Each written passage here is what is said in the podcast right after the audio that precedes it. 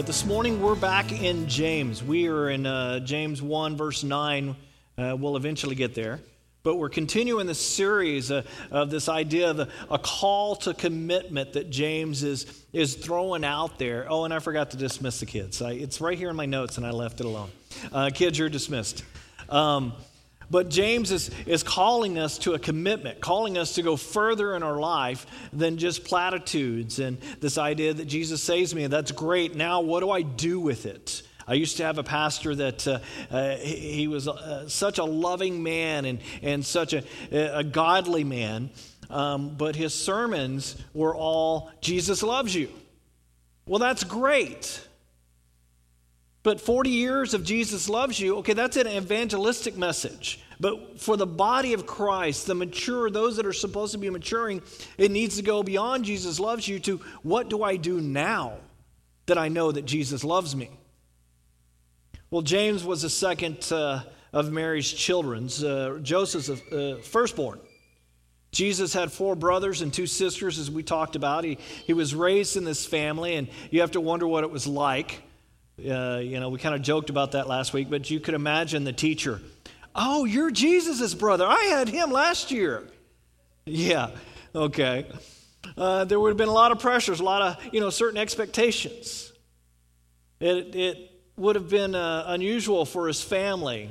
Uh, Jesus walked away from the family as the firstborn, he walked away from the family and the family business, and, and people were flocking to Jesus. He became this rabbi. So everyone was asking around, Is he the Messiah? He's the Messiah. And they would go to the children and ask, Is he the Messiah?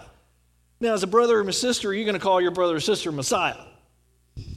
yeah, you know? So there was some, some stuff going on there.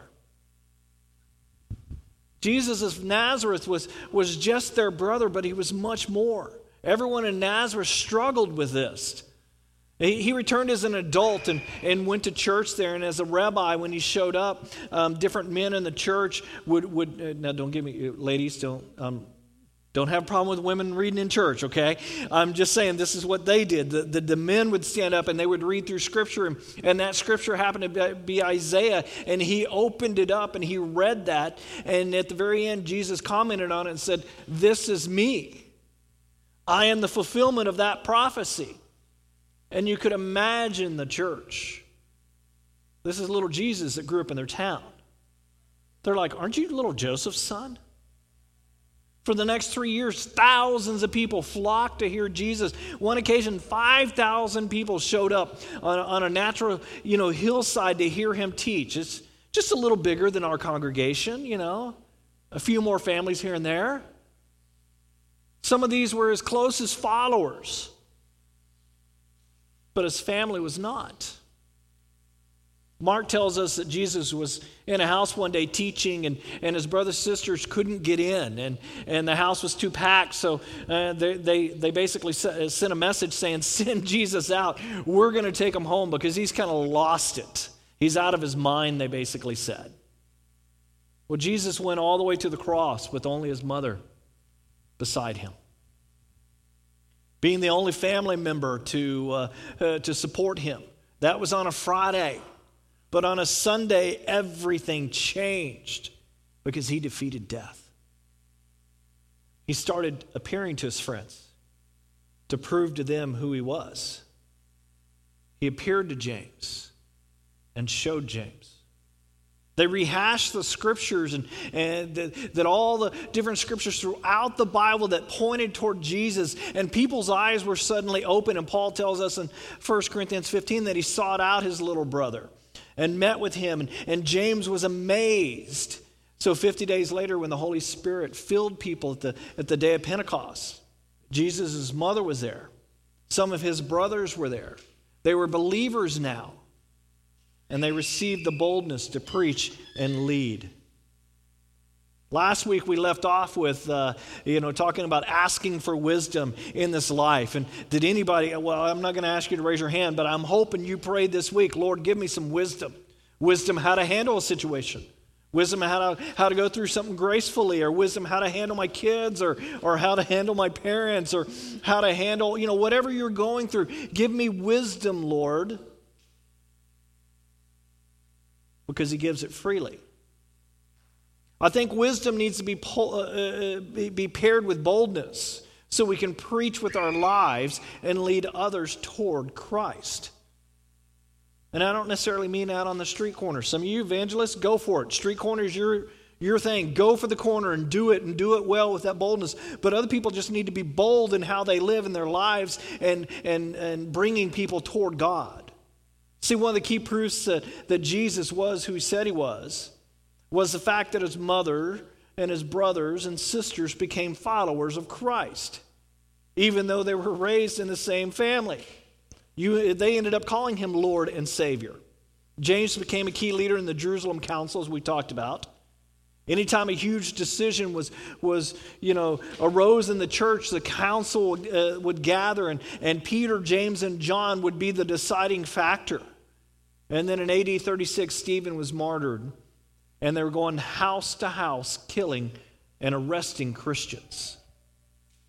Everyone scattered, and we talked about that last week. Then, ironic, a famine hits Judea. Do you think God's hand was in that? Because it sent even more Christians out. You see how God can use the things of this world to affect his kingdom? He allowed a famine to come in there, and they went searching for food and water and dis- a better place to live. And they took their teachings of Christ with them as they went across the world. Jesus is or, or James's humility is evident here in this book. He didn't be, you know, begin the book with James, the brother of Jesus. He began, or, or he didn't, he didn't he put, you know, the leader of the Jerusalem council. No, he said, I'm a bondservant of Christ. I'm choosing to serve my Lord.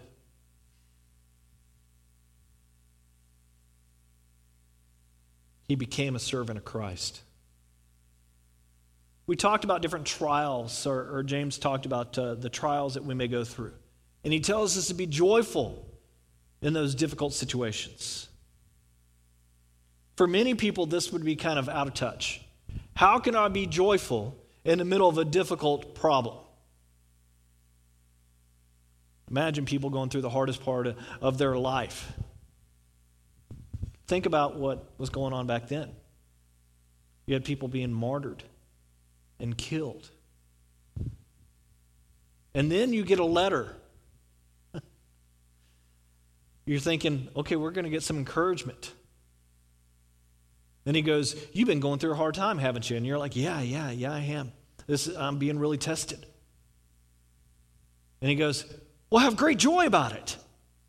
And they're like, Wait, wait, what? Did, did he just say joy? I guess that's what he said. And then he goes, No, no, no, no. You need to have pure joy because it will lead to maturity. So don't feel sorry for yourself, knowing that you will be, become stronger and better in your faith. James is about moving us forward in our maturity. He's very purposeful in writing this letter.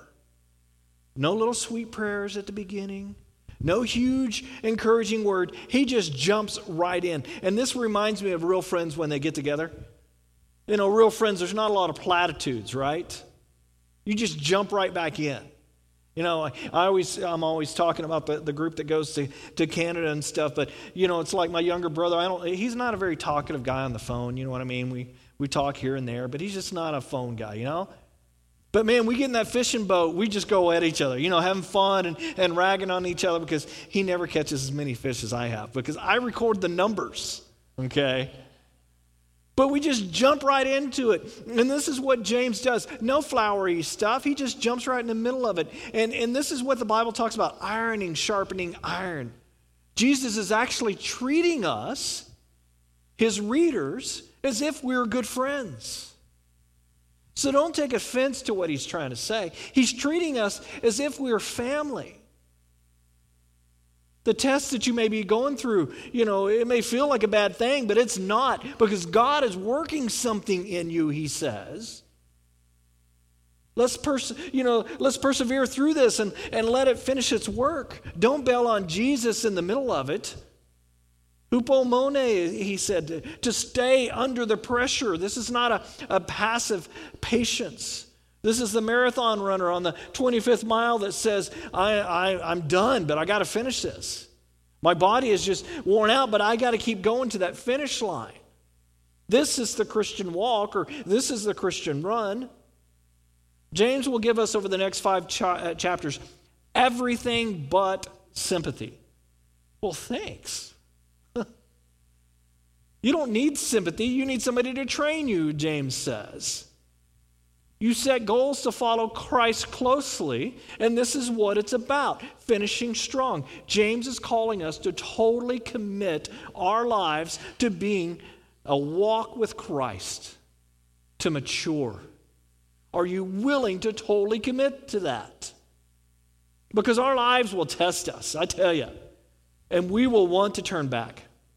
Sympathy is great, but sometimes we need the swift kick up the backside. You know what I'm saying? In the words of the classic Pixar star Dory in Finding Nemo, we got to keep on swimming, keep on swimming. Okay, I know you don't want me to stop singing. I know, I know, I get that. You can tell what we were talking about this last week at home, right? Yeah. But he says, you know, James tells us to embrace the trial and persevere through that trial. And this is so much harder than it sounds. This is why we're, we're wanting to, to connect with the Care Pregnancy Center and do that ministry and stuff. Because th- talk about the single mom or the two young kids that are, that are 16 and 17 or 18 and 16 or whatever their ages are, you know, the, the young parents, and, and now they have a child and they have to take care of that child day after day after day. Some of you guys go, yeah, I know what that, I know what that is. Some of you, some of you have been the single mom and having to take care, and you know what that is. And it's a testing of our, of our faith. And that's why we can disciple and help these young people persevere through this struggle to get to the other side. This is why I believe that, you know, in the fall we're talking about the, the MOPS group. I, th- I think it's important. And some of you are going to step up and help with that. And some of you are sitting there thinking, no, that's not going to be me. And the Lord's going, yeah, it may be some of you. But don't think of babysitting. It's much more that. In fact, the kids are going to stay with the moms in this type of MOPS group. We're not going to separate them, especially at the beginning. We've got to build those relationships with these young people and teach them about stuff like perseverance. And we're going to start with God's mercy and God's grace upon their lives to let them know that they are loved by the one true God. But perseverance is a very tricky thing. Ask the person who's been on the fifth round of chemo. I've learned one thing you cannot choose the test that you're going to go through. But you can do another thing. And I'm making sure my child's not back there because he's getting to that age where he's like, Stop talking about me, Dad. I keep telling uh, Brandon and Grayson, but more Brandon, you can't choose what you're going through, but you can choose your attitude because that makes all the difference in the world. Our perspective as believers in Christ is when hard things come into our life, we assume what? That God wants to take them away? Because that's how we pray usually, right? God, take this burden from me. God, take this away from me. So we pray for that to happen. And guess what? It doesn't happen. And then all of a sudden we're at a crossroads that either we believe that this trial is being allowed by God to mature us, and it won't go away until the time that He says, or we have the choice to walk away from our faith. It's all about our attitude. Our attitude will dictate the actions that we have. We'll have others come and say, I'm praying that it will go away. I've learned to stop saying this.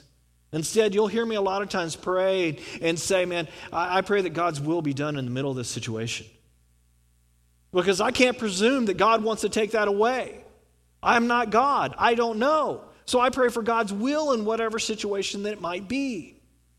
1 Corinthians 13 says, or 10:13 says, No temptation has overtaken you except what is common to mankind. I keep telling my child, what you're going through is not unusual. Other kids your same age are going through the same thing. Guess what? Every child in the fourth grade has the same amount of work. Every teacher follows the same plan. Did, I, I mean, you know, like my other son goes, poof, you know, kind of blows your mind. But for some reason, you know, Brandon will decide, well, I, you know, I have so much more work than so and so. No, they're just not doing their work, or they don't care about their work. You care about it. You're trying to do it. You're trying to complete it well. You kind of overthink it sometimes. Okay, we got past that. You know what I'm saying? But nothing, nothing is more than we can handle. Because God is faithful. It continues here. He will not lead you into uh, to be tempted beyond what you can bear, but when you are tempted, he will also provide a way out so that you can endure it. Nothing causes a person to grow more spiritually and mentally than a hard trial. It matures us and it allows us to become people of faith, refusing to allow the circumstance to dictate our response. We need to get past that point where we think that all God wants to do is to make us happy. No, no, no, no, no. That's not what God is trying to do in our lives. God is trying to make us holy. And with that holiness, true happiness comes. But it's not about being happy. Holiness comes through the fire, and you will never be the human being that God intends for you to be without going through the fire. This is what James says. Cheer up here. Have a little joy. The trial hurts, I know. If life is too easy, you're going to remain soft. When you go through the refiner's fire, we need to celebrate that because what comes out of it is purity. We talked about last, uh, wisdom last week, and if you missed that, it's online. But the storms we go to go through are, are just details. And what, are, uh, what I mean is this: Remember the, the story of the, uh, of the disciples in the boat with Jesus? And a storm arose, and Jesus is asleep, and they're thinking, We're going to die. And they're like trying to wake up Jesus. They were really freaked out. He's sleeping. The creator of the winds and the waves are actually in the boat with them. And this is what we have to realize. In the middle of the storm, this is just a storm, and Jesus is with us. And guess what? The boat's not going to sink. The question is could this boat sink my storm? And the question is well, where's Jesus? Is Jesus in your boat or not? Just hang on to him. He's the best life preserver there is. We learn that with wisdom. All we have to do is ask. Wisdom says, build your life on Christ. Let Him be the foundation. And when storms come along, we rely on Him in the middle of the circumstances. You know, uh, you guys know the story of, of uh, Lisa's pregnancy with Brandon. Uh, I, I, think most of you do. And then Grayson's story with his, uh, with the adoption with Grayson and all that. Uh, but one, one theme kind of wove through all of that. And I'm not going to spend a lot of time on it here just because of uh, time has gotten away from us. The one thing that was woven through that was calmness. And the reason was the Lord has taken us through storms of our life that when we got to that point where all of a sudden it was like, oh, should we be worried? It's like, no, God's got this. No matter what happens, God's got this. And nurses and doctors would come in and they would say, You guys seem so calm. And we're like, Well, it's because we believe that Jesus has got this. We're okay with what happens because we know that God's going to take care of us no matter what. See, it's during those seasons when, when we're not in a storm, that's when the work happens. Have you noticed that construction workers don't work in the middle of the storm? When do they work? When it's nice and bright and sunny and 110 degrees in Tulare, right? They work then so that when the storm comes, they're able to survive. The house stays up. Well, let's move on. Verse 9, it says, Believers in humble circumstances ought to take pride in their high position. But the rich should take pride in their humili- uh, humiliation, since they will pass away like a wildflower. For the sun rises with scorching heat and withers the plant, it blossoms, falls, and its beauty is destroyed. In the same way, the rich will fade away, even while they go about their business. Now, really quick, I was struck this last week about the announcement of the divorce of Bill and Melinda Gates. 27 years of marriage. My wife and I are in our 27th year. They're married the same year. Our paths have gone the same way, you know, rich, no, okay, maybe not. But what I was surprised about is this all the money in the world doesn't satisfy you. If your foundation is not on Christ, nothing will satisfy you. Lisa and I don't have a perfect marriage. I, okay, well, let me rephrase this. She's perfect, I'm not. Okay, it's Mother's Day. We'll, we'll stick with that. yeah, thank you. Whew, okay. But the point is, our foundation is in Christ. That's what keeps us in love. Can't rely on the riches of this world, it fades away. Verse 12 Blessed is the one who perseveres under trial, because having stood the test, that person will receive the crown of life that the Lord has promised to those who love him. James is reminding us that at the very end, the very end of this trial, there will be a victor. And the victor is promised a crown when it goes through Christ. So don't let a good trial go to waste. There's a reward, it just may not be here. We need to allow it to run its course so we can get the crown. Then, when we use the word, uh, you know, this word is overused big time, isn't it? Ask somebody, How you doing? Oh, I'm so blessed. I'm just having a blessed day. You be blessed too.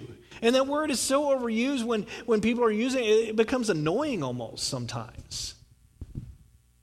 A truly blessed person is one who's gone through something really hard and they can appreciate the relationship they have with God even more. A truly blessed person is one who has lost everything and gained Christ. J- you know, James is, is going to sound this way all the way through the letter, these juxtapositions uh, to rejoice when you hit a trial. And you're like, what? Well, this sounds a lot like the Sermon on the Mount. When you're weak, you are strong. When you're poor, you are rich. When you mourn, you are to celebrate. And you're like, what? But without Christ, you wouldn't understand those things. That's the important part of all this. James will tell us what Jesus said that there is more to life than what we can see. And feelings, guess what? They betray us. So the wise follower of Christ will always go with their gut, right? No, sometimes the gut is based on feelings, and feelings can fool you. The wise can celebrate while other people mourn and complain. When others, you know, others give up, the, the, the wise Christ follower chooses joy. Now, this doesn't mean fake happiness. yeah, I'm just doing great. Oh, life is terrible. You know, as soon as they turn away. No, Joy is knowing that, yeah, this is difficult, but I know where I'm going in the end, so I can, I can get through this. Because they truly believe something is happening here. And this is the truth of Romans 8:28. And we all know it, that in all things, that in all things God works for good of those who love him, who've been co- uh, called according to his purpose. This verse is not saying that everything is resolved in this lifetime. When we take it out of context, we can make it say that. Most of Jesus' disciples were martyred. Their last day on earth was the worst day that they'd ever had in, in, many, in many ways. They didn't get to the point where they went, oh, everything was resolved and, and is working out. No, everything got resolved and worked out when they went to heaven. Jesus himself, his life did not make sense to his followers until after his death, and then it all came together. All things God works for the good of those who love him. Yes, it is true. But unfortunately, some of us will actually die of cancer. It'll be resolved in heaven. We'll be healed then. We want to be healed here, right? Can I get an amen on that? People going through that, you understand. You want to be healed here, but it may be not healed until you get to heaven. Then it's resolved. Some of us will pass away before the prodigal comes home.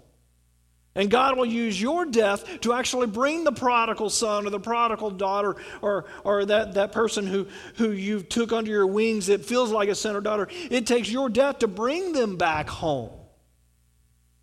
Then it's resolved. Look for life to make sense eventually. And remember that death is not the end of this life. And verse 13, James shifts from, from trial, from a trial uh, uh, to, to being tempted. And people try to tie this together. It is tied together, but, uh, but they're separate at the same time. Um, and I, I, know I'm running out of time, but I'm almost done. Uh, it says here, when tempted, verse 13, no one should say, God is tempting me, for God cannot be tempted by evil, nor does he tempt anyone. But each person is tempted when they are dragged away by their own evil desire and enticed. Then, after desire has conceived, it gives birth to sin, and sin, when it's full grown, gives birth to death. James kind of mixes his metaphors here. He talks about childbirth like sin is conceived in us, and then over time, it's birth into death. Look at the word enticed. It's a fishing word, it's what we call bait. I love to fish. My uncle says I have a knack for it. For some reason, on the lakes in Canada, I can find those pockets where those fish are just waiting there. And they don't understand. Now, part of that's my, my fish finder helps me. helps me a lot, especially with GPS, because I can mark it. But at the same time, you still got to go out there and you still got to find those holes, and then you still got to put the bait on and you stick the bait down the ground, and you got to make it look like something that's yummy that they want to eat. Fishing is all about enticing that fish to take the bait. To say, hey, looky, looky, it doesn't have a hook in it, I promise. What's interesting is you got to trick the fish. The fish opens its mouth and you think they chomp down. No, they open their mouth and they suck it in. They suck water in and it goes out their gills, okay? But I've learned something. And Satan's like this too when it comes to temptation. I let the fish suck it in. I feel the bite, as they call it, and I wait. I don't yank that sucker. I don't start reeling in. I, I wait for the second suck. I know it's weird saying that, you know, but I wait for the second one because that's when it really takes the bait. The first one, he's just kind of filling it out. The second one, he gets it in there and he, he kind of chomps down. And that's when you pull back fast. That's when you yank on it. That's when the hook is set. And that's what Satan does to us. James says people are just like these fish. We see a tasty snack of sin and we see the bait. Now, some of these fish are skittish. They've learned over the years. Usually they're the bigger fish. It's fun. They may hear the vibrations of the boat. They may hear the vibrations of people talking in the boat. In fact, this is why I don't fish anywhere near one of my cousins. I don't. He's the loudest person in the boat. He's dropping stuff because we're, we're not in these nice fiberglass big boats, okay? We're in these, these 12, 14, 16 foot aluminum bottom boats. So you drop a pair of pliers, it goes clunk, clunk, clunk, and, it, uh, and those, that noise vibrates out into the water. The fish get skittish and they go the other direction. I'm like, I'm not standing anywhere near him. My uncle's like, How come I can't catch with Matt? And I'm like, Well, yeah, okay. Probably shouldn't have said his name. Okay, anyway. I mean, he's a very intelligent guy. He, he works for the government, the Defense Department. When he went to Israel on a trip, they had guards outside his door in the hotel. And he was allowed to go to the conference and allowed to go back to the conference, I mean, his hotel room, and that was it. He wasn't allowed to go anywhere else. He was intelligent. He works on like nuclear submarines, all sorts of things uh, for Department of, of Defense. He is stinking smart. But when it comes to fishing, he's noisy. We can be smart as we get older. As you get older, most temptations you face you have faced sin before. Sometimes you've taken the bait. You've sucked it in. You chomped down on it. You've been caught. And lucky, luckily the fisherman doesn't want to eat you and they throw you back in the water. And then you have to start thinking, why am I hanging around this bait? I've seen this before. Why am I circling this? We need to see, see it for what it is and get out of there. that is our prayer as we mature. And James continues to address the notion that this temptation is from God. And he says, No, no, no, no, no, no, no. Uh uh-uh, uh I don't think so. Verse 16, he says, Don't be deceived, my brothers and sisters. Every good and perfect gift is from above, coming down from the Father of heavenly lights, who does not change like shifting shadows. He chose to give us birth through the word of truth, that we might become, or we might be a kind of first fruits of all he created. This is on the wall, the first part of this. Every good and perfect gift is from above, is on the wall of Grayson's room because he was a gift to God, to us through adoption. And he's God's glory.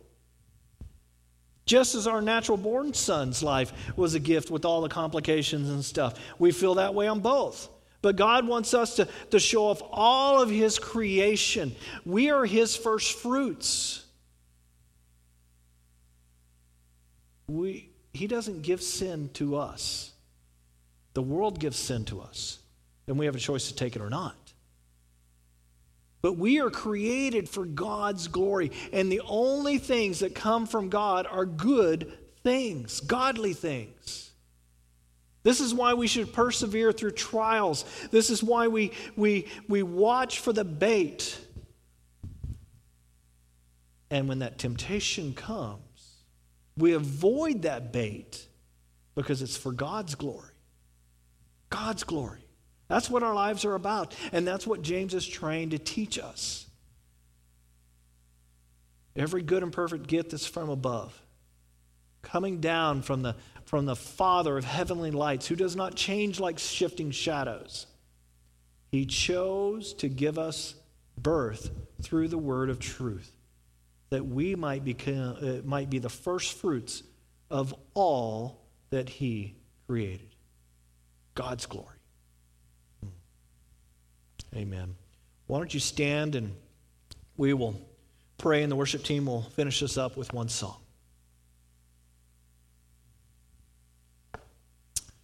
Lord, I thank you that we are, we are considered first fruits. When we become a child of yours, we, we're, it's a good thing, it's a great thing, it's a gift to, uh, of life through you and in you. We pray, Lord, that our life is for your glory. That when we go through temptation, that we see it and we avoid it. We avoid it so your glory can, can be shown. That when we have trials in our life, that, that we look at it as for your glory, God, that no matter what happens, we'll be godly throughout this. Lord, we pray that you guide us in this life that you mature us. We pray that it's done gently. But Lord, most of all, we pray that our life is full of your glory and your honor and your purpose. May the Lord bless you and keep you. May the Lord's face shine down upon you. And may you forever be the glory of God. In the name of the Father, Son, and Holy Spirit. Amen.